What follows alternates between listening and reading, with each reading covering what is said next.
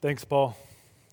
Uh, I just want to amen all of his words about uh, Romanian Christian Enterprise. Uh, it's a ministry that's near to my heart. I've had the chance to go there with both of my boys and made a number of trips over there. Um, we've got Chelsea, one of our staff, that's planning to go on this trip. So, really, talk to any of us if you're interested in making that trip. Another logistical note that just doesn't fit anywhere really great in our service, but it's probably helpful for you to know because you're like, hey, what's up with that? Is that with our third birthday, we are transitioning to, to all live preaching. So, you know, as we started our site, we would stream our ser- uh, sermons often from our McLean side. And then over the years, we've decreased that and increasingly had live preaching. And so, with our third birthday, it will be all live preaching here. And so, that's just a heads up. Uh, it was always part of the plan as we move towards particularization. We are in Psalm 117 this morning. All right, Psalm that speaks about the mission of God. Shortest uh, chapter in the whole Bible, shortest psalm in all of the Psalms. Will this be the shortest sermon you ever hear? We'll see. Uh, maybe, maybe not. Um, here's what I can tell you this song speaks of praise. And um, regardless where you're coming in this morning, whether it's as a Christian or as an agnostic or otherwise, it's not if you will praise, but what you will praise. All of us praise. And it speaks of mission here in this psalm. And again, it's not if you have a mission for your life, it's what your mission is. What mission are you living on? And is it the one that you were designed and created for? And is it one that will lead to life? And so um, the, uh, the psalm only has two verses, but I've got three points. I think I'm allowed to do that. Um, we're going to talk about the song, the story, and the sent ones. The song, the story, and the sent ones. But before we do any of that, let me pray and ask God to speak to us. Mighty and merciful Father, we ask that by your Spirit you would meet with us wherever we are in life this morning. Speak to us, help us to see your great love, and all of us need to see Jesus. We remember that the grass withers and the flowers fade, but your word, Lord, it lasts forever. Amen. All right, we're looking at a psalm. Psalms are songs or poem. Our Bible has a whole book of them, 150 of them. It's helpful to know, especially for some of us this morning, that the majority of the songs in the Psalms are laments, right? They, they actually speak to the sorrow and sadness and difficulty of life. So if that's where you're at this morning, there's songs that speak to that reality right? And songs do that. They speak to the things that matter most to us. That's, that's one of the beautiful things about Psalms. Think, think about uh, what songs are about and where songs show up in our life, right? Hey, kids, last time you were scroll, scrolling through Spotify, adults, you ever find any songs about Excel spreadsheets? I don't think so, right? And if you did, they were definitely weren't trending, all right? And, uh, we don't write songs about that kind of stuff. We write songs about romance and breakup, breakups. We, we write songs about celebrations, sorrow. We write songs about our hometowns and our colleges and our countries. We write songs about matters of the heart. And think about where songs show up in our life. Birthday parties, right? Kids, you go to birthday parties, what do you do? You sing a song, right? And then you get cake. That's awesome. Um, in our birthday parties, song shows up. Um, if you were to go to a rugby match in Cardiff, Wales, you know what they would do for almost the whole match? They would sing songs. If you could time travel and go back to uh, civil rights protests or anti apartheid protests, you know what they would do? They would sing songs, right? At funerals, at weddings right? You've never been to a reception and the MC says, Now, ladies and gentlemen, the lovely bride and her groom are for the first time going to do some differential calculus for all of us right now, right? that never happens. What do they do? They dance. And what do they dance to? They dance to a song that's meaningful to them. Songs speak to matters of the heart. And this book makes it clear that God is always and forever after our hearts. All right? What we have is a song this morning, and it speaks to what our hearts are about and what do we do from the center of our beings. And the first verse and, and, and the last verse, the beginning and the end of this song say, Praise the Lord, right? Make great, glorify, magnify, celebrate who God is. And you know, some people have uh, an interesting reaction when they hear this command to praise the Lord. They, they meet it with a little bit of uh, reticence. There, um, I ran across uh, an article in the Financial Times um, from, from London recently, and uh, the author was saying this is the difficult thing about religion for him is this command to worship. His name was michael prowse and he wrote this article and he said okay well if there is a god out there and if for some strange reason he decided to create us why does he feel this need to command us to worship? His point was like sure human tyrants they crave adulation and admiration, but why would a morally perfect God feel the need to command us to praise Him? Um, but what if this command to praise didn't, uh, wasn't rooted in some kind of deficiency in God or some kind of need in Him? But what if this command to praise God was uh, an acknowledgement of something that we need? Some way that we were hardwired.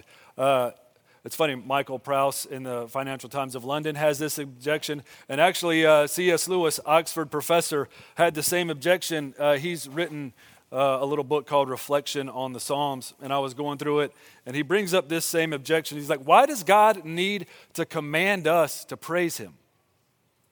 And he says it wasn't until he stumbled upon this fact that he had overlooked uh, that uh, when he did that, he understood it. Let me read his words. He said this the most obvious fact about praise, whether of God or anything, strangely escaped me. I thought of it in terms of compliment, approval, or the giving of honor. I never noticed that all enjoyment spontaneously overflows into praise. Right? The world rings with praise, lovers praising their mistresses, readers their favorite poets, walkers uh, praising the countryside, players praising their favorite games, praise of weather, wines, dishes, actors, motors, horses, colleges, countries, historical personages, children, flowers, mountains, rare stamps, rare beetles, even sometimes politicians or scholars. Um, every last one of us here this morning was created was hardwired for praise. And that's what this song calls us to do. Praise the Lord. Praise the most praiseworthy one. So, how does this intersect with missions? What's, what's the connection there? Um, the work of missions is sharing with others who God is and what God's done so that they come to understand that for themselves in a way that changes them and leads them to praise Him. That's the work of missions. Um, there's a pastor, John Piper, that says it best. I remember um, I read it in a book called Let the Nations Be Glad. I was reading the book on a 16 hour plane flight on the way to South Africa as a college uh, student. And he says this Missions exist because worship doesn't. Do you get that? Missions exist because worship doesn't. That is, we go and share the news of Christ where he is not worshiped. That's the whole point of worship is that we would go there with this news of the steadfast love of God, and that then there would be songs of praise, uh, full hearts and loud voices because they've come to understand who Christ is. Praise the Lord. That's, that's the song uh, point. Let's move on to the story. All right? All, all, great songs, regardless of how long or how short they are, they tell a story, and this song is no different. This song tells us of um, who should praise the Lord and why they should praise them. It says, Who should praise the, praise the Lord? All nations and all peoples. Let me help you out a little bit this morning. When you see uh, the word nations there, you shouldn't think of like political nation states, all right, like Germany or Ecuador. That's not what the author's getting after, all right? That's not the, Bible, uh, the biblical notion of nations. He's talking about people groups. All right, if you look at the beginning of your worship guide, you see that our McLean site in the sanctuary, uh, they sang a song, uh, Siyahamba Naye. All right, comes from uh, the language, it's uh, Swazi or uh, Siswati language. It's a, it's a people group in southern Africa, right? It's actually linguistically related to the uh, Zulu language. My wife and I, we lived in South Africa for about eight years. We took about two years of Zulu language. If there is a wall of fame, or actually, sorry, if there is a wall of shame for Zulu students, I can assure you that I am on it, all right? Um, but this biblical notion of, uh, of peoples, of nations, it has to do with these who are identified uh, linguistically, culturally, ethnically. All right, so if we think praise the Lord on nations, it's, it's yes, praise the Lord uh, Siswati of southern Africa, or praise the Lord Sunda of Indonesia, or praise the Lord Irish of Belfast, or, or praise the Lord Pashtun, those in Afghanistan and those here in Fairfax right? God is after the heart and praise of all people and in all places. That's what this song is talking about. That's the story it's telling. Why praise the Lord? Because of his steadfast love and faithfulness. That's why we are called to praise the Lord. Little context about this psalm it was always sung by the people of God, by the nation of Israel, when they celebrated Passover. All right, it actually was sung. Psalm 117 was recited at the end of the Passover meal. They're drinking their fourth cup of celebration wine. They're at the end of the meal. And I love this picture, right? An intentional meal to celebrate all that God has done, an intentional meal to celebrate God's rescue from slavery in Egypt. And with cup in hand, they recite these words of God's great, steadfast love and faithfulness. Right? We celebrated a meal last week in our service, right? The, we celebrated the Lord's Supper with bread and cup in hand. We remembered his rescue and the great rescuer. With bread and cup, we remembered that we were rescued from the slavery of sin and death. You see, here we, we read of this um, this word great, when it says great, uh, steadfast love, that word great is pregnant with meaning because it, has this idea of prevailing, right? This victory over. It's this powerful kind of love that comes in and brings victory. And there's no greater picture of that than Jesus Christ. Pursuing us by leaving heaven and coming to earth and living the life we should have lived, and prevailing over sin and death on the cross and rising from the grave. Who should, who should praise the Lord? All nations, all people. Why? Because of his steadfast love and faithfulness. The song, the story, and the sent ones. Right? This, this song kind of begs the missionary question. All right, well, if all nations are going to praise the Lord, how are they going to hear about him, right? Paul asked that question in Romans chapter 10. How are they going to believe in whom they have not heard? So, how are the nations going to hear about the steadfast love of God.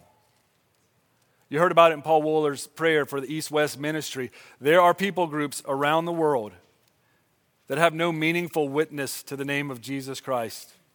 Whether it's in Southeast Asia or North Africa or the Indian subcontinent, there are thousands, hundreds of thousands, millions of people that just don't have a way to hear of the gospel. And we want to be a church that prays for and sends people to share the news of Jesus there. But it's not just um, around the world, it's actually across the street as well. Right? Have you ever pulled out on Little River Turnpike as you're leaving the, uh, leaving the church? And if you do, if you do today, you pull out Little River Turnpike, just look, whichever way you go, right or left, you'll notice that there are townhomes and apartments there. I would venture to guess within a few miles of this auditorium, there are hundreds, probably thousands, who who don't have a meaningful understanding of the gospel. And you say, whatever, Rob. Like there are churches everywhere, right? There are Christians everywhere. Like, um, surely they, they've heard the gospel. They've just decided it's not for them. I want to assure you, many of them have not heard the gospel of Jesus Christ. I would assume a lot of them heard or, or kind of were in the place that I was before I became a Christian. Um, had I heard of Jesus? Yes. Did I know there were churches? Yes, sure. Um, did I know about Christianity? Yes. But here's did I know of the steadfast love and faithfulness of God? No one had ever talked to me about that. right? The closest I got to understanding Christianity is that I just needed to admit that I was a sinner. Like that's the closest I had gotten to any kind of Christian message. But even the sense of that was more like it was like this cosmic cry of uncle, right? Like I just need to say that I'm a sinner and get it over with and be like, okay, God, are you happy now? I admitted it. As strange as that sounds, that was my understanding of Christianity until some very ordinary Christians and a very ordinary church came into my life and showed me the love of Jesus and spoke of the love of Jesus and changed my life forever. So I assure you that there are thousands of people within a few miles of here that need someone to do the same for them to speak of what the steadfast love of Jesus can do in our darkest days, where you might be right now, and how the love of Jesus can save us from being deluded by even our successes. So, we are uh, we're about to celebrate our third birthday as a church, all right? So it's, it's a good time for asking questions, right? What, what, what are we doing as a church? What's our chief aim? Uh, what's the end goal here? Um, and I'll, I'll, say this at the risk of uh, bursting some bubbles or potentially losing some friends here, right? Um, the, the chief aim of Capital Pres uh, Fairfax is not to like grow up and become a real church where we have our own building and our own classrooms and our own uh, parking lot. Like, if that's our highest and, and greatest goal, right, then God save us and give us a higher and greater goal. Okay? Um, if our own place and our own parking lot and our own classrooms can help us reach more people for the nations and send more people to the nations and disciple more people, then yes and amen. And in a lot of ways, I think it might, and we're putting together a team to pray about that and look at that. But um, if our own building and our own classrooms would slowly lull us into comfort based, inward, weekly gatherings, then may it never be here's my prayer for us as a church family, some of my prayers.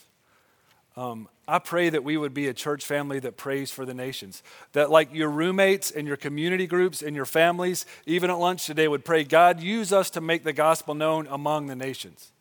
I pray that we would be a church family that gives uh, towards God's mission, like our time, talent, treasure, all of those things. Like if you were to open up some of these apps on your phone, like your banking app or your calendar app, would there be evidence of transactions or, or scheduled appointments that, ha- that align with God's mission among the nations? And friends, I'm thankful that there's evidence of that in our church and that I know many of you guys are about that. After the service, you're going to have a chance to connect with some of our missions partners. We've got Young Life Capernaum staff here, and some of you guys are involved with that. We've got Project Belong, and some of you are come along families that are um, coming alongside these. Um, foster parents uh, and loving them and helping them as they love children that come from broken families. Um, embrace grace. We're sharing the gospel with uh, mothers and fathers in unplanned pregnancies. RCE, InterVarsity at George Mason. All of those things. I'm thankful that we're doing that, and let's ask God to multiply that, to continue to work in that way. So let's pray, let's give, let's go, let's ask God, where would you send us? Um, last point. My prayer for us as a church family is that we would be a people of praise. Um, not only does missions exist because worship doesn't, but worship is the fuel of missions. And here's what I mean by that um, you're not really going to do a great job, and I'm not really going to do a great job of sharing that which I don't really sing about. Do you get that? How, how are we going to uh, give high praise and tell of that which we haven't tasted for ourselves. This mission of God, um, guilt is not enough to sustain us to go out there and do that. This mission of God, um, uh, our typical DC determination and all of our competencies, that's not enough to, to sustain us when we go out there and do that. We're going to live in light of the mission of God when we come to the end of ourselves and realize, hey, we're not enough. We don't have enough. Our only hope and the hope of anyone we will ever meet is Jesus Christ. And we live and we love and share in such a way that they might know him and the hope found in him. That's my prayer, and so I'm going to pray it now and ask you to pray with me. Father, we thank you for your word. We thank you for songs that remind us of your mission among the nations. And we do pray, um, would you make us a people of praise that, that know your goodness on dark nights of the soul and uh, on our days of great celebration? Help us to connect the dots of our life to your goodness and grace in our life your steadfast love and your forever faithfulness. Help us to see that and know that and share that to be willing to go to the furthest parts of the world and to be willing to go across the street and to our neighbors, uh, the kids on our soccer team, uh, the people in our office. We confess we're not enough to do this. We don't have what we need. We need your grace to work in and through us. In Jesus' name, amen.